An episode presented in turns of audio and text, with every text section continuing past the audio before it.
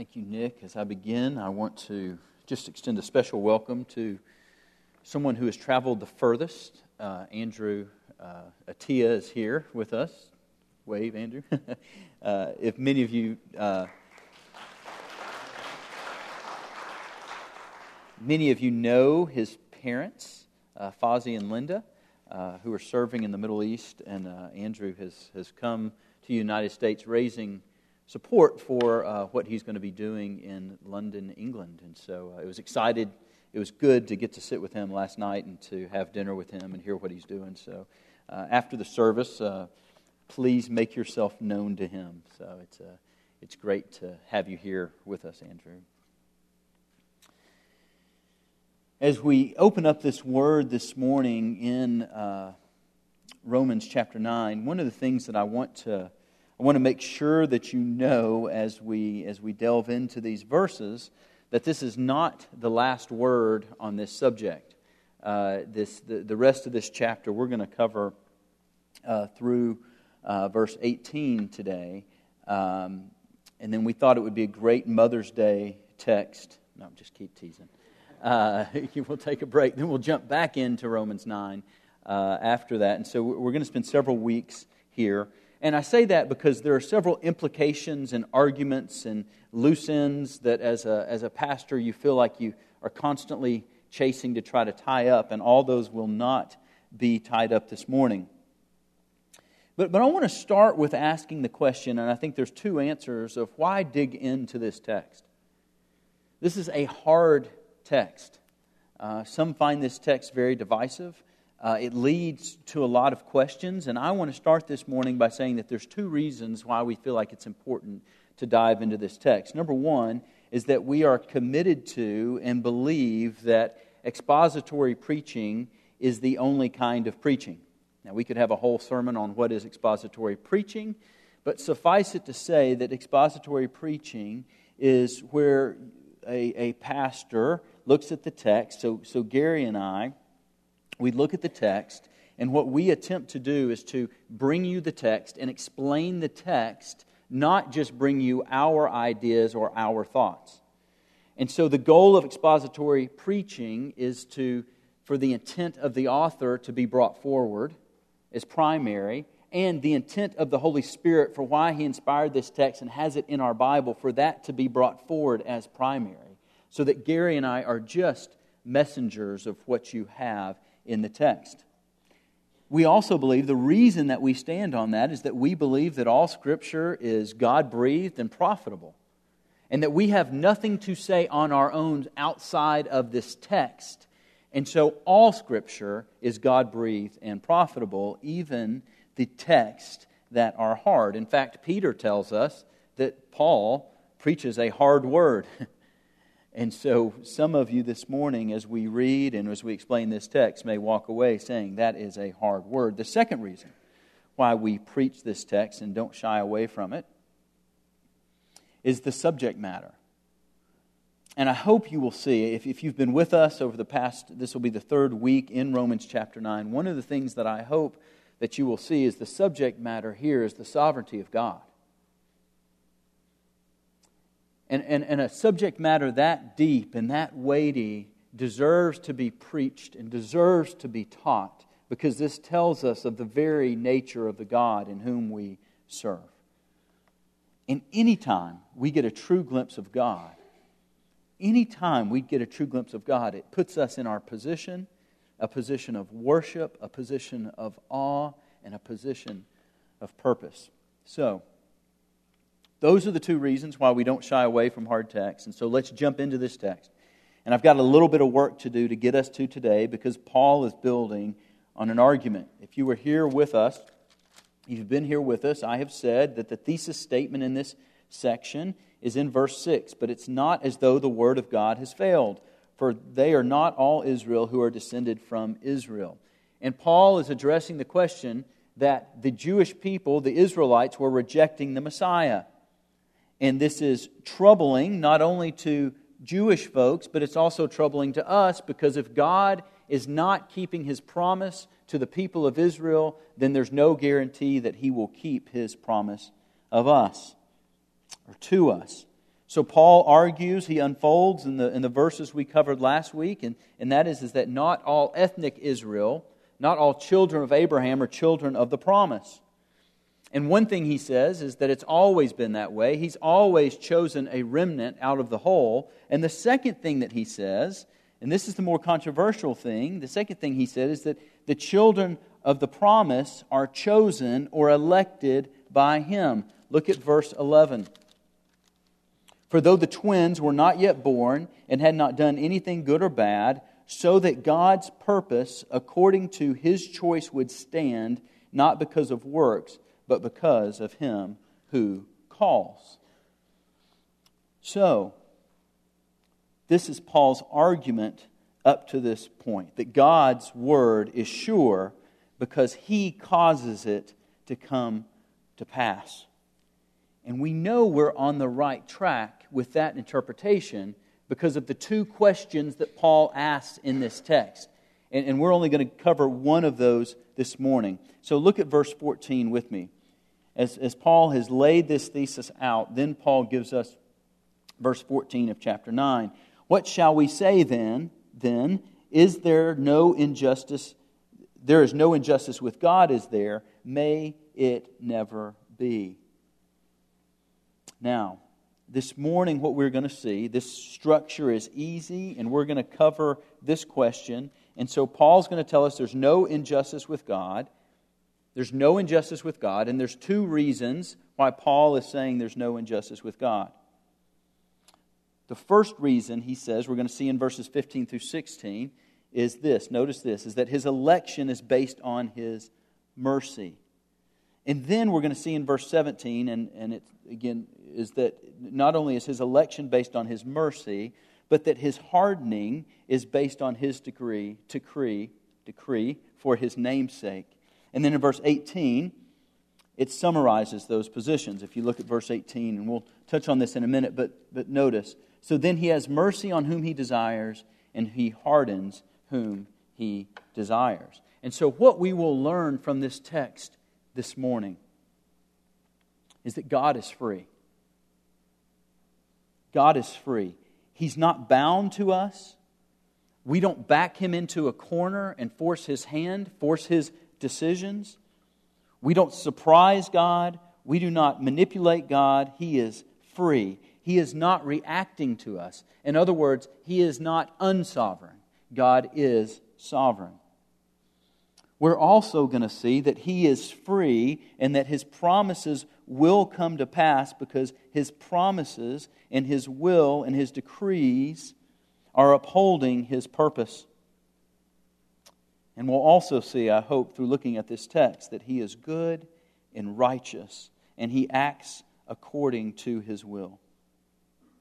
God is free, but He does not violate His will or His promise. And if God did violate His will or His promise, He would be unjust. So that's where we are going this morning. And so as we look at this text, I want this to be in your mind because I want you to see this from the text. So in verse 14, we have, what shall we say then?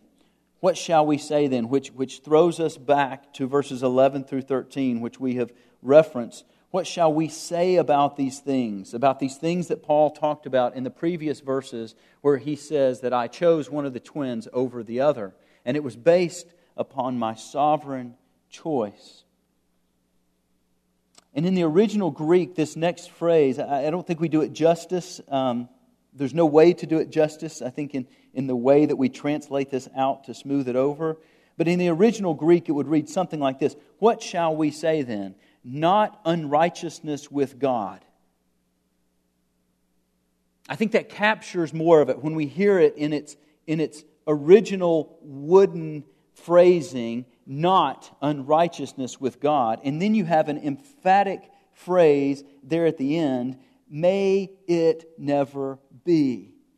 There is not unrighteousness with God. In Deuteronomy chapter 32, Verse 4, the rock, His work is perfect, for all His ways are just, a God of faithfulness and without injustice. Righteousness and upright is He.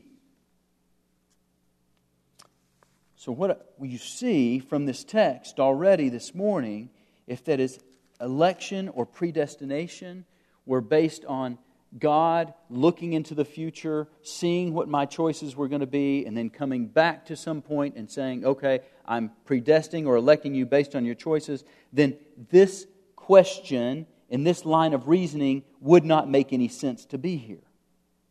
Paul would have just said that, and this question would not be raised. But what Paul is telling us is that God can't be and is not unjust. His word stands, and if His word says it, then it is true, and we must conform to it. Let's pray and go home. Paul doesn't leave us there. Paul plunges deeper into this. And I am going to quote a great man who I call Dr. GWP, Gary W. Phillips. And in some things that he wrote, he says this, and it's true. Think about this. That our minds are the three F's. That doesn't surprise you. Gary has three F's here. Fallen, finite, and futile. Last week, that's why we began with the end of chapter 11, which told us how unsearchable God's ways are and how we cannot understand, and who are we to stand and to counsel to God or to tell God how He can and can't do things, that we're the ones with the fallen and finite and futile brains.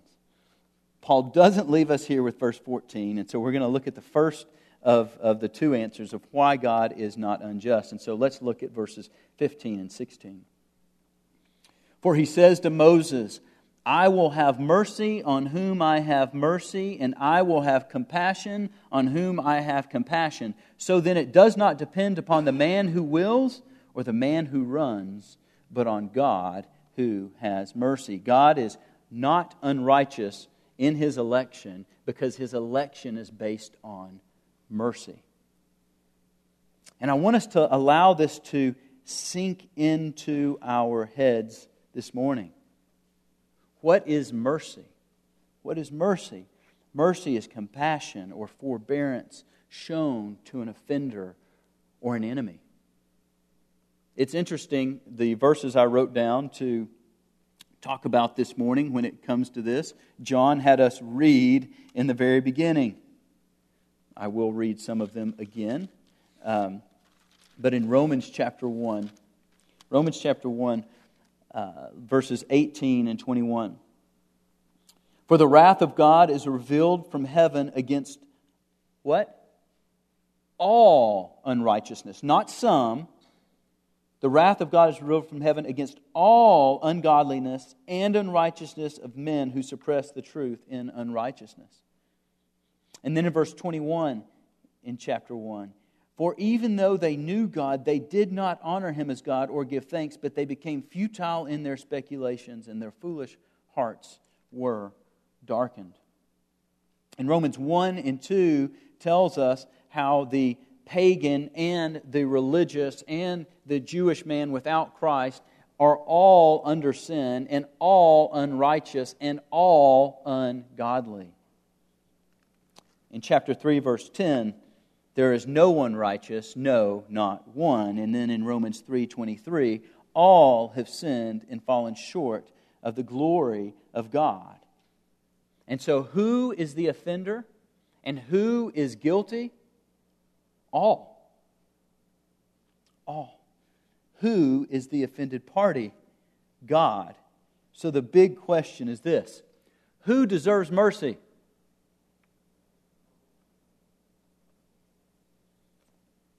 No one deserves God's mercy. And in fact, when we read in chapter 9, verses 6 through 13, we shouldn't be blown away that Esau and Ishmael were rejected. That shouldn't be what we get caught up over. What Paul is telling us, what should be amazing, is that Isaac and Jacob were accepted.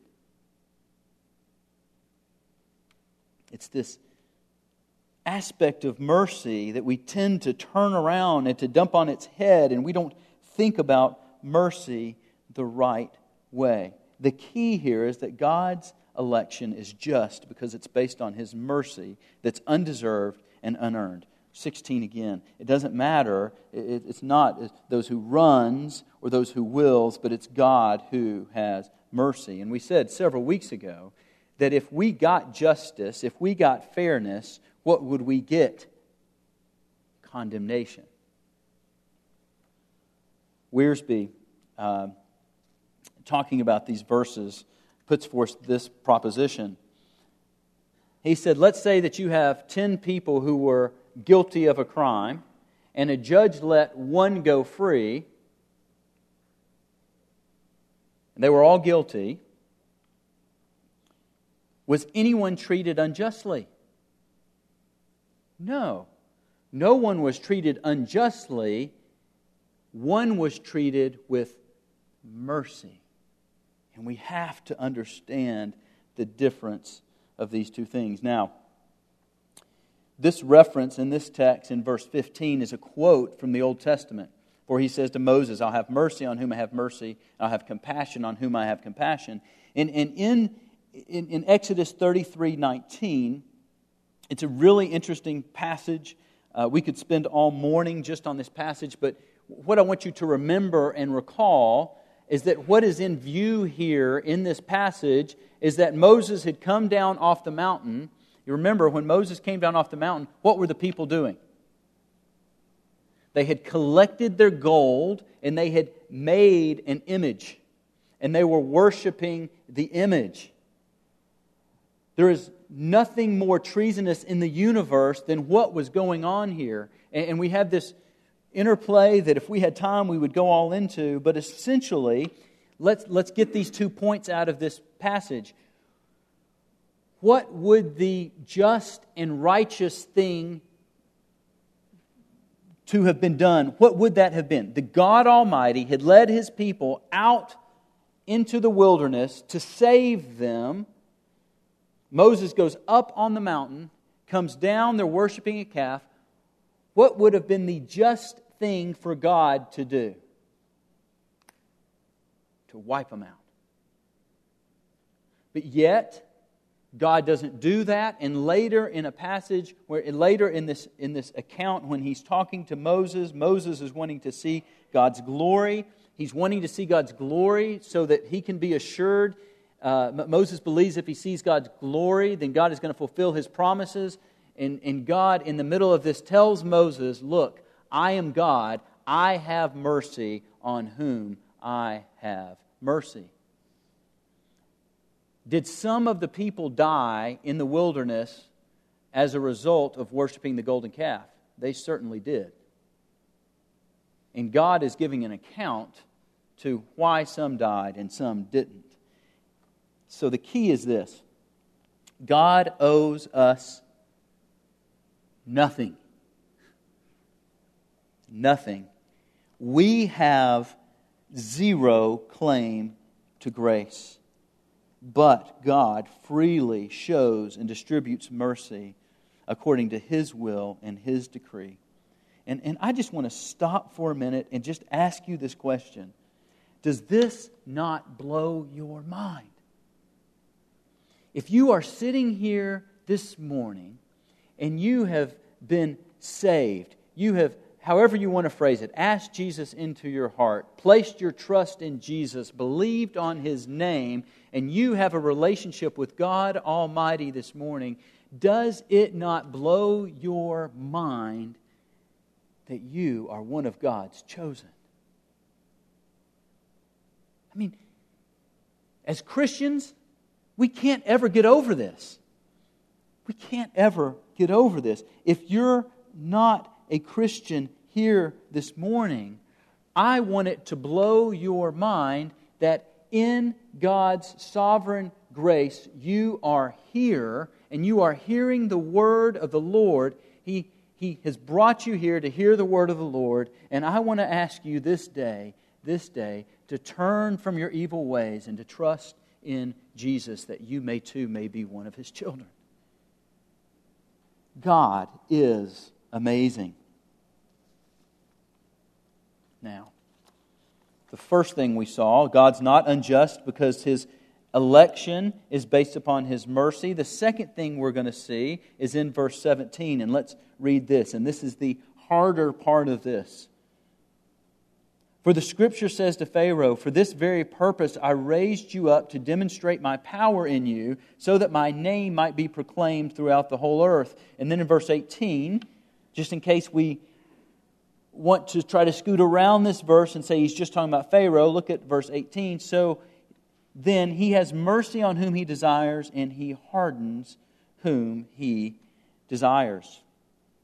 And I do think this is the most difficult part about this section and these verses. And I want to start, I think in order for us to begin to understand what's going on here, we've got to start with this phrase that is in verse 17. That my name might be proclaimed throughout the whole earth. What is the purpose of God? What is the purpose of God?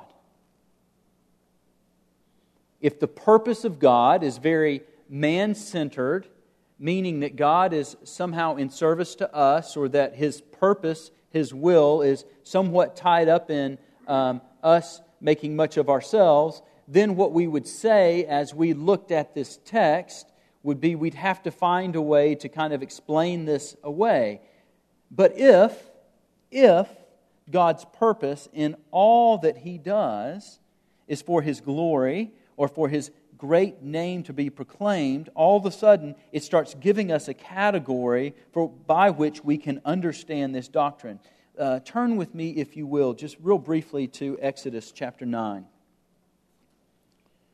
Exodus chapter 9, and I want to read to you verses 13 through 17.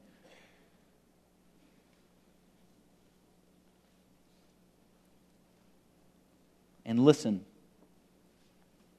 Then the Lord said to Moses, "Rise up early in the morning and stand before Pharaoh and say to him, 'Thus says the Lord, the God of the Hebrews, let my people go that they may serve me. For this time I will send all my plagues on you and your servants and your people,'" notice this, "so that you may know that there is none like me in all the earth. For if by now I had put forth my hand and struck you and your people with pestilence, you would have then been cut off from the earth. But indeed, for this reason I have allowed you to remain, in order to show you my power, and in order to proclaim my name through all the earth. Still, you exalt yourself against my people by not letting them go." The ultimate answer is that God, in all that He does, the most central meaning and point to all that He does is for His name to be proclaimed and for His glory to be set forth in all the earth. Now, what's interesting, if we read the whole account of Pharaoh in the book of Exodus, we see these two things happening. At some points, the text tells us that Pharaoh hardened his own heart against God. And then at other points, it says that God hardened Pharaoh's heart. And so we want to look at the text and say, so which is it? And what we say is, yes. And there is a logical explanation for this, some of which we will talk about later in the preceding weeks. But I just want to point this out. Pharaoh never does what he doesn't want to do. Pharaoh is never acting. Pharaoh never says, we never see in the text Pharaoh say, "I really want to let these people go so that they can worship their God. And you know, I don't know what I've been doing. In fact, I want to go with them and worship God. I want to worship the God of the Hebrews. But there's something in me that's just not allowing me to do that." Pharaoh never says that. Pharaoh constantly hardens his heart against the word of the Lord, and he is doing what he wants to do. In fact, I want to use two other examples. And I won't read the text because of time, but in Galatians, when Paul is talking about his testimony in Galatians, in Galatians, and he's talking about that he ravaged the church. Paul was doing exactly what he wanted to do in ravaging the church.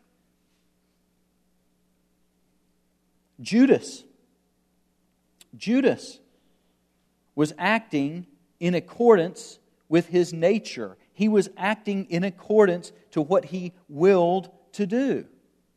And in both of these instances, something amazing happened, right? Paul was persecuting the church, and therefore when God knocked him off of his horse, Paul wasn't seeking God, Paul knocked him off of his horse. Paul's testimony and street cred, God used that for His glory so that the gospel would go forward. Judas, we see a darker picture of things. Judas, according to his own will and according to the own hardness of his own heart, betrayed our Lord and Savior. And we see that is what Judas did. However, it was God's plan all along that Judas would betray Jesus and that salvation would come from the death of our Savior. You can't read the book of John and not get that from Jesus' very own words. But this does not... what I don't want to put forward is to say that just because they were acting according to their will, acting according to what they wanted to do, it doesn't let God off the hook, as we would say, and that's what the preceding verses are about. And I just want to bring this out. When we talk about Pharaoh, for example, God could have put more restraints on him. God could have killed Pharaoh as an infant, right? God could have called a coup, and the second in command in Pharaoh's court could have been sympathetic towards the Jewish people and let them go.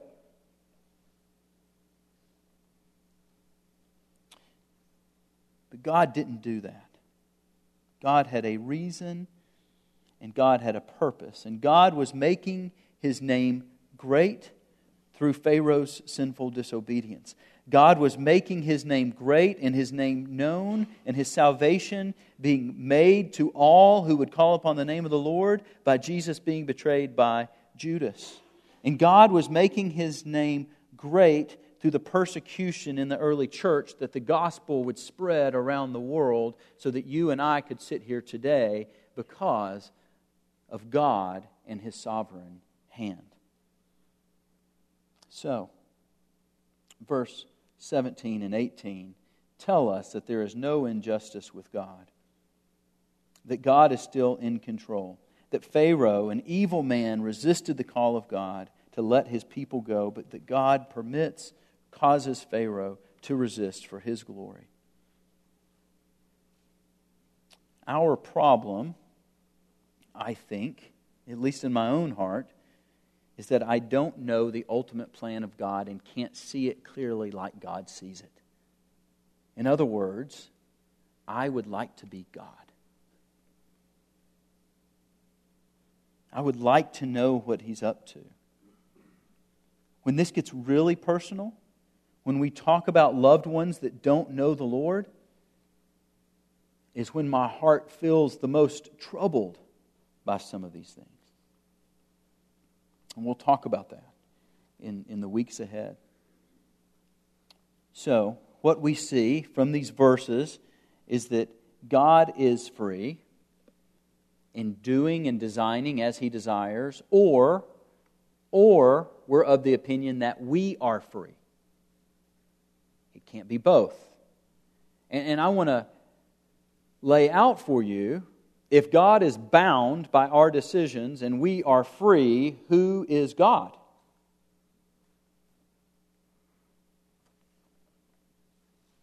God is free, but His ways are not arbitrary. The key here is that He's got a purpose and a plan for all that He does. God is free and His wisdom is beyond us. God is free and He exists outside of time, and so His plan is sure. God is free and He's only restrained by His own promises and His own desires. Now, in the weeks ahead, we are going to talk about things like these verses. And then we have verses in the Bible where it says that God desires that no one perish. So how do you reconcile that, Pastor? That's what our Mother's Day sermon next week is all about.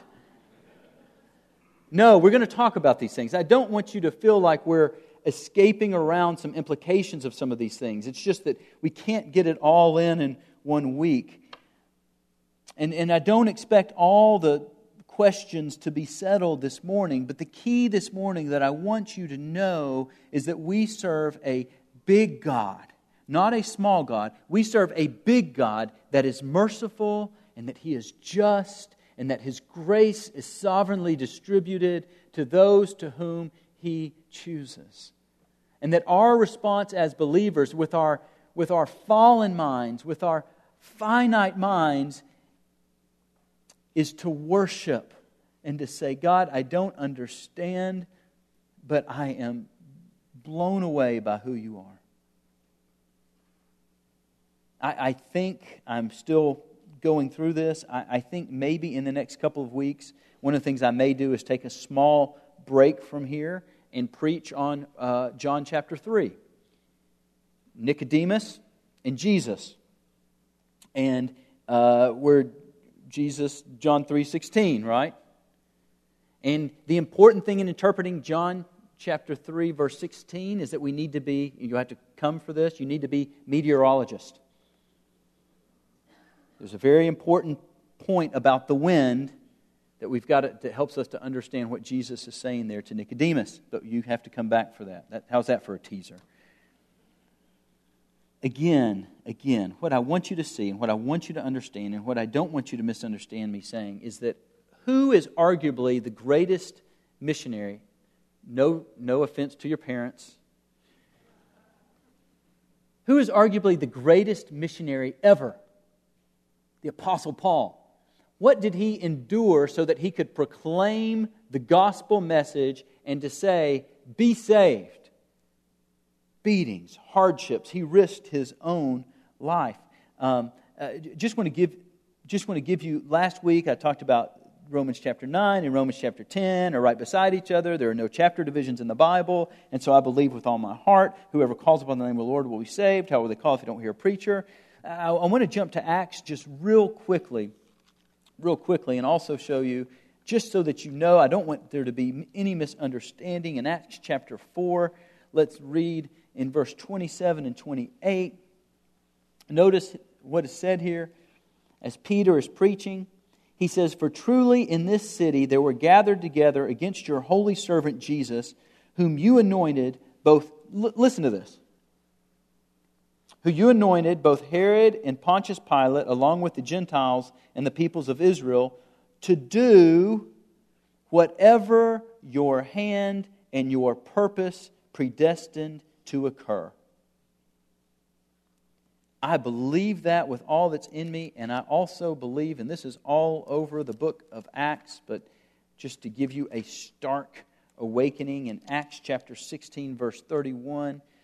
And they said, Paul and Silas are here in jail, and they said, notice it's Paul and Silas, they said, "Believe in the Lord Jesus Christ, and you will be saved, you and your household." That they called them to believe. Believe. I don't think there's a contradiction in this. So, is your mind hurting a little bit now? When you try to think about God's sovereignty and human responsibility, does that make your brain hurt a little? Well, okay. I just want you to know, I don't think this side of eternity, and I told Gary this week we were talking about this, I don't think this side of eternity that we're not going to figure that out. I also think on the other side of eternity, we're not going to care. I think when we're in the presence of God and our Savior, the Lord Jesus Christ, I think some of these things that we get hung up on are just going to go away because it just doesn't matter. We'll be in the presence of our Savior. But for who we are, who we are standing here today, we evangelize, and we evangelize with the call, whoever will shall come. And we stand in boldness to keep going no matter how we're treated in that call of calling people to come to Christ. We stand in boldness because we are assured that the God, the sovereign God of the universe, is the rock underneath our feet, whose promises are sure, whose decrees come to pass, and that we don't get downtrodden when we make the call to salvation and nobody responds, because we know that work is God's. So, today, I just want you to be amazed at this big, sovereign God that we have. And I want you to just trust in Him, and I want you to worship Him with all that you are, and I want you to go and make disciples, because this work is sure and our God is leading us as we go. Let's pray.